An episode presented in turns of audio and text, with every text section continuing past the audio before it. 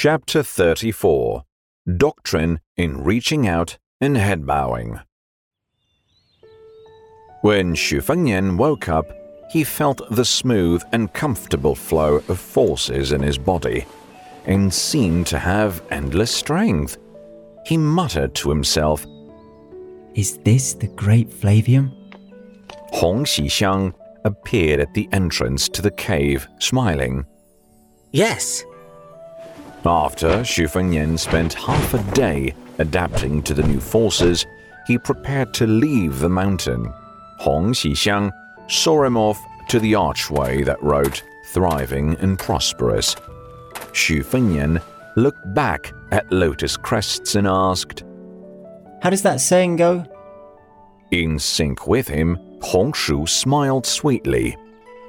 A day on the mountain equals a millennium on Earth. Xu Fengnian laughed. Has White Fox Face ascended to the third floor? Hong Shu shook her head and answered softly, Not yet.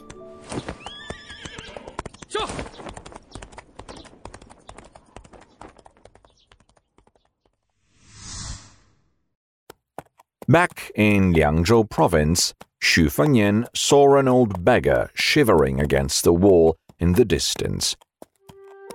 He also saw the back of a fine boned girl crouching over there. She whispered to a young monk standing beside her, who then hurriedly ran away. Xu Fengnian suddenly narrowed his eyes and stared at a middle aged tantric monk walking slowly on the road. The monk was haggard in a scarlet robe. He walked to the foot of the wall and looked at the dying old beggar, his face showing compassion. When the young monk rushed back to the corner with a loaf of freshly baked bread, the old beggar had passed away. The tantric monk bent down and reached out to hold the old man's hand. Then he chanted sutras for the dead. The young monk handed the bread to the girl who had stood up, bowed his head, and joined his hands in silent chanting. Having witnessed all these, Xu Fengnian was overcome with deep emotion. Two monks, one middle aged and the other young. It didn't matter where they came from or where they would go. There was doctrine in the reaching out, like there was doctrine in the head bowing. Xu Fengnian said softly, Although I've got the great Flavium from Wudang Mountain's High Priest, I still like monks more.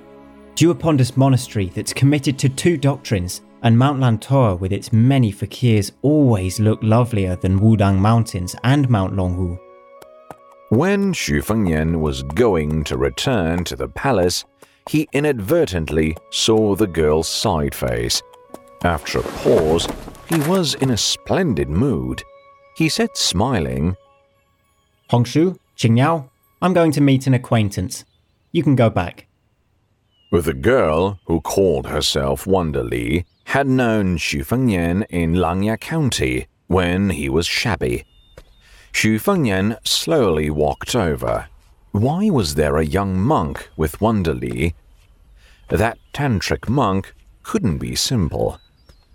The girl educated the young monk, her hands on her hips. Nanbei, you dummy. How many times have I told you? You can call me either Dong Dong or Xi but you can't call me Dong Xi. With rosy lips and white teeth, the young monk looked gifted. He said innocently, Dongji. I think it's a great name. She reached out to grab his ear, saying in shame, Do you dare say that again? The young monk said dully. Dongji. The little girl knocked the young monk on his head. So stupid!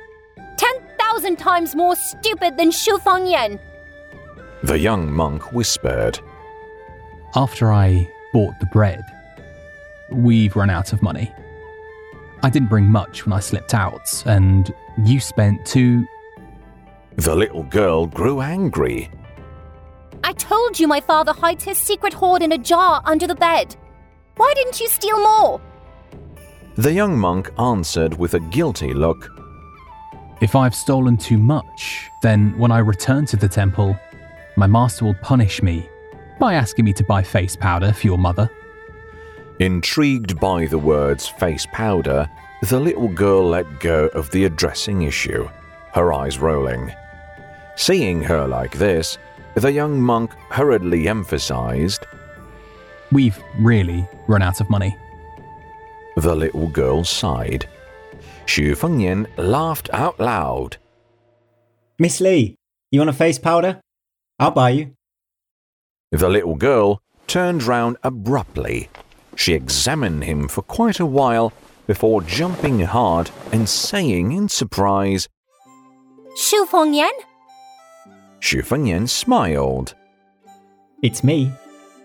With a radiant smile, the little girl said, I remember you said you were from northern Liang, and I was afraid I wouldn't be able to find you here. Just as Xu Fengnian was taking the girl to a perfumery, he subconsciously wanted to unsheath Nivi sword. The middle-aged tantric monk took just one step forward. He asked in an awkward accent, Are you Xu Fengnian, the oldest son of the Lord of North Liang? Xu Fengnian asked with a smile. And you are? The monk answered in a calm tone. I've come from Mount Lantau in western regions, and I'd like to invite your highness to Mount Lantau.